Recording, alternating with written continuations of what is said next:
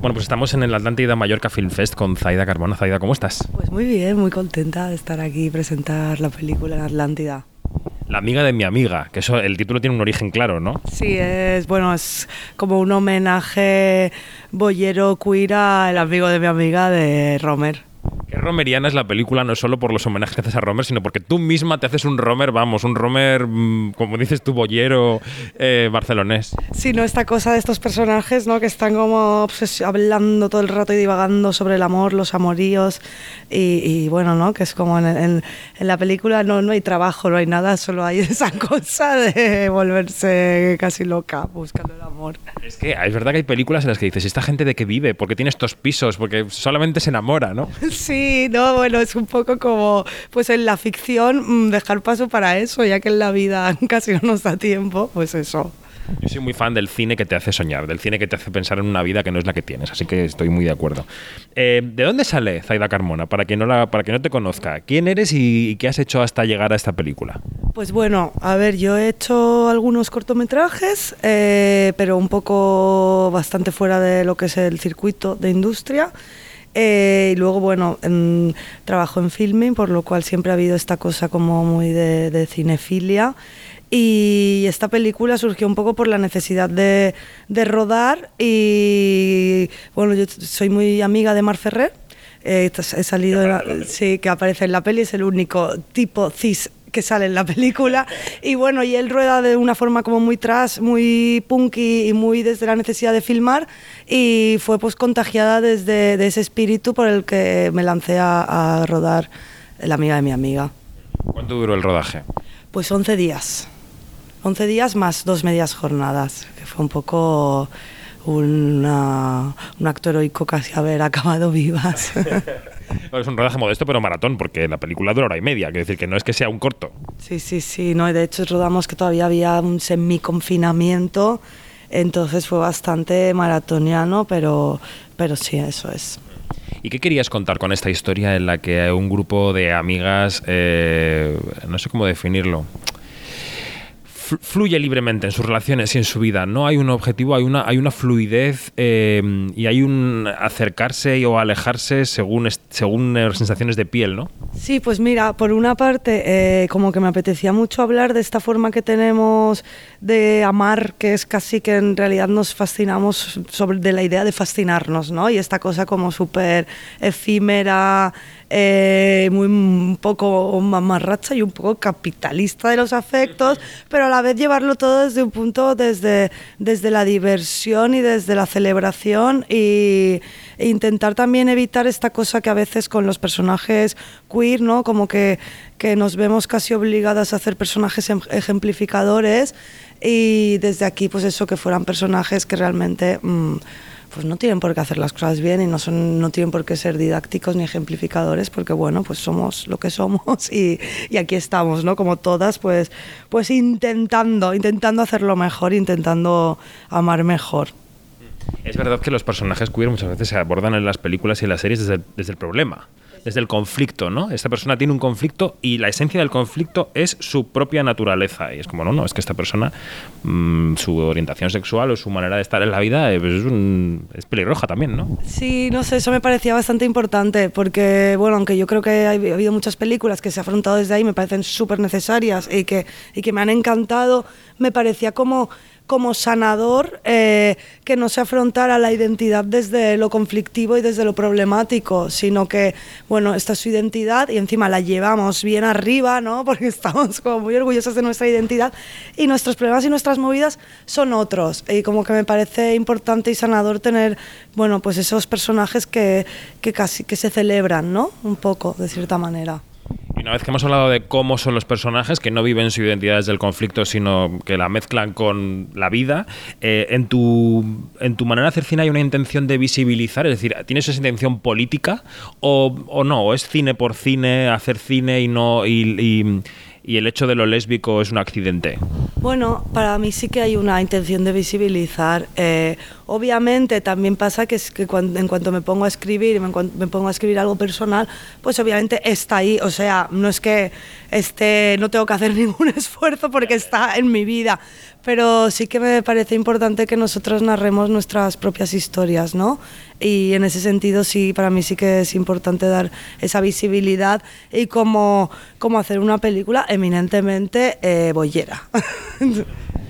Eh, bueno, pues la película está hecha, ha pasado por, está pasando por festivales, eh, va a tener un recorrido, una vida. Para tu carrera, para tu vida, para tu carrera, ¿qué significa el hecho de haber hecho esta película? ¿Te abre un camino nuevo que quieres explorar? Ha sido una cosa, una parte más de tu trabajo y vas a em, orientarte por otros caminos. Mm, ¿Eso te convierte en cineasta, Zaida?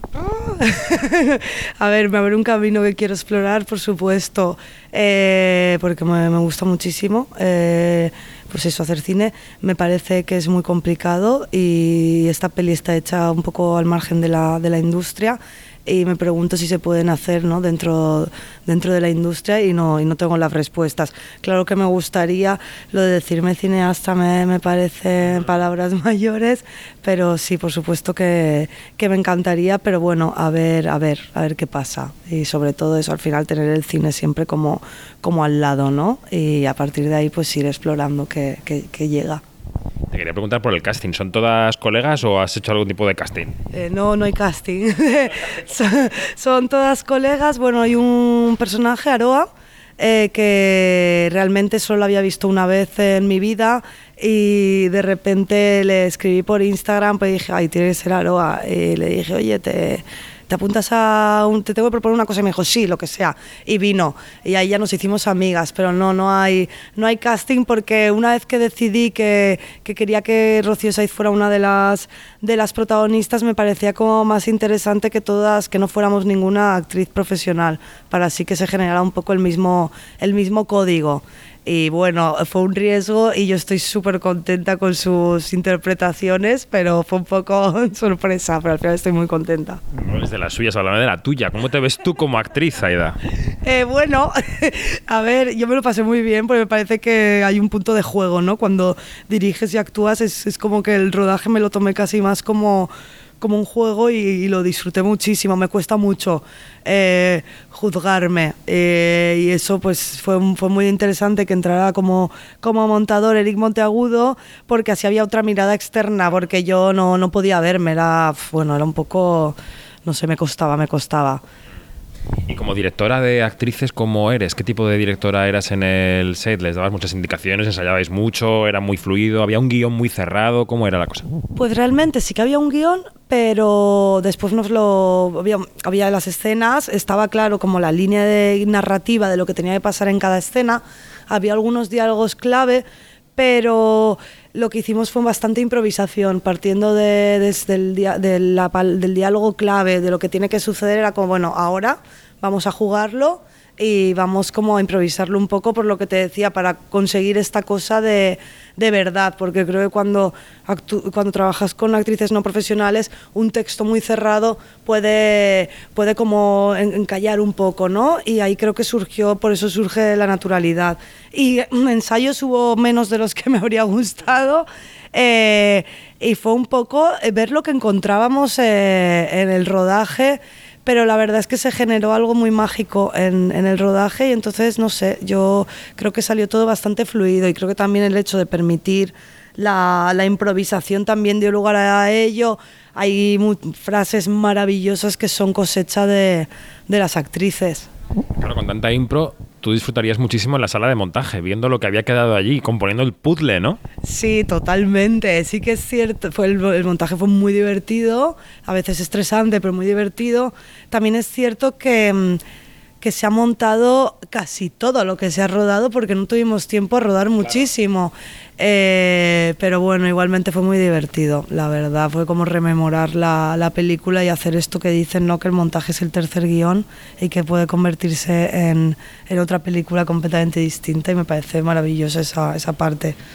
Y ahora en la parte externa, en la parte publicitaria, en la parte de promoción, ¿cómo te estás sintiendo? Es decir, porque cuando uno empieza una carrera que no es la que habitualmente tenía, por ejemplo, si yo me pusiera a hacer cine ahora, a mí me resultaría extraño hablar de mí mismo como persona que hace cine, como persona que ha actuado delante de una cámara, porque nunca lo he sido. Entonces, eh, eh, hablar de uno mismo es contarse a uno mismo y es, es meterse en otra vida, ¿no? ¿Cómo estás viviendo el hecho de hablar de ti misma en otro tono, en otro código. Claro, yo es cierto que me dedico a realmente a, la comunicación, ¿no? Entonces, bueno, ahí sí que hay esta cosa que es un poco, pues, pues trabajo, Pero claro, como encima el personaje de la película es un poco como una caricatura de mí misma y hay un poco de, de, autoficción, sí que es un poco extraño hacer el relato sobre, sobre ese personaje y bueno, y luego obviamente entra todo el síndrome de impostora, ¿no? Cuando cuando hablas de ti como directora, que es un poco de quién es esa.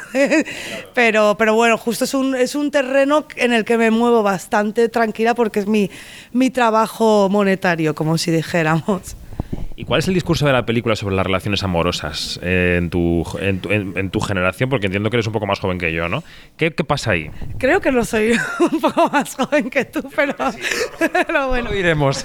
no, pues, eh, a ver, yo creo que, que, estamos en un momento, o al menos eh, de, en el que intentamos como replantearnos formas de relacionarnos, ¿no? Es como que eh, obviamente eh, estamos socializadas, por muy bolleras que seamos, como, como mujeres en una sociedad cis heteropatriarcal, etc. etc.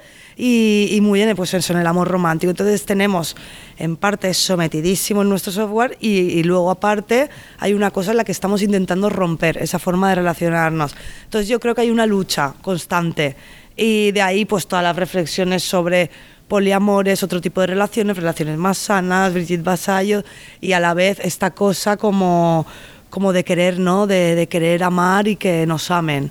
Y, y en este caso, eh, la protagonista, pues eso, está obsesionada con, con enamorarse, pero en realidad es que no sabe ni a quién tiene delante, ¿no? Es como que se fascina casi del amor, busca ese, ese contraplano perfecto, pero es que le da igual la otra persona. Entonces, para mí sí que creo que era un, sí que pretendía como, como relatar este momento casi ansioso en el que como vivimos las relaciones y donde queda otros grandes amores, ¿no?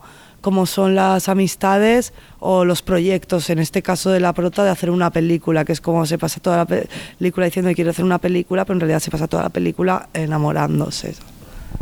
Luego también hay una presencia que quizás más pequeña, pero que está de las redes sociales, ¿no? De la imagen que proyectamos. ¿Esto cómo influye en nuestras relaciones? Bueno, es que al final es eso, nos, nos, no, nos proyectamos desde, desde un personaje de nosotras mismas y las redes obviamente son la puerta de salida a todo este, a todo este narcisismo ¿no? y, a, y a esta máscara que llevamos. Y para mí están presentes, pues están muy presentes en mi vida, ¿no? Y al final sí que a veces digo, es que, bueno, es que estoy generando ese, esa, ese personaje de mí misma para desde ahí seducir, desde ahí gustar, y me parecía como guay incluirlo en la peli y tampoco hacer un, un cuestionamiento, un juicio, ¿no? Sino está ahí y bueno, y puede ser cuestionable, pero está ahí. ¿Y tienes ya un siguiente proyecto en la cabeza? Bueno, hay cosas, pero lo que pasa es que ahora estoy como, pues es un poco centrada en esta última fase de la peli y la promo, pero, pero vienen ideas, vienen ideas, pero a ver, a ver qué pasa. Me gustaría una, un, no sé, bueno, ya veremos.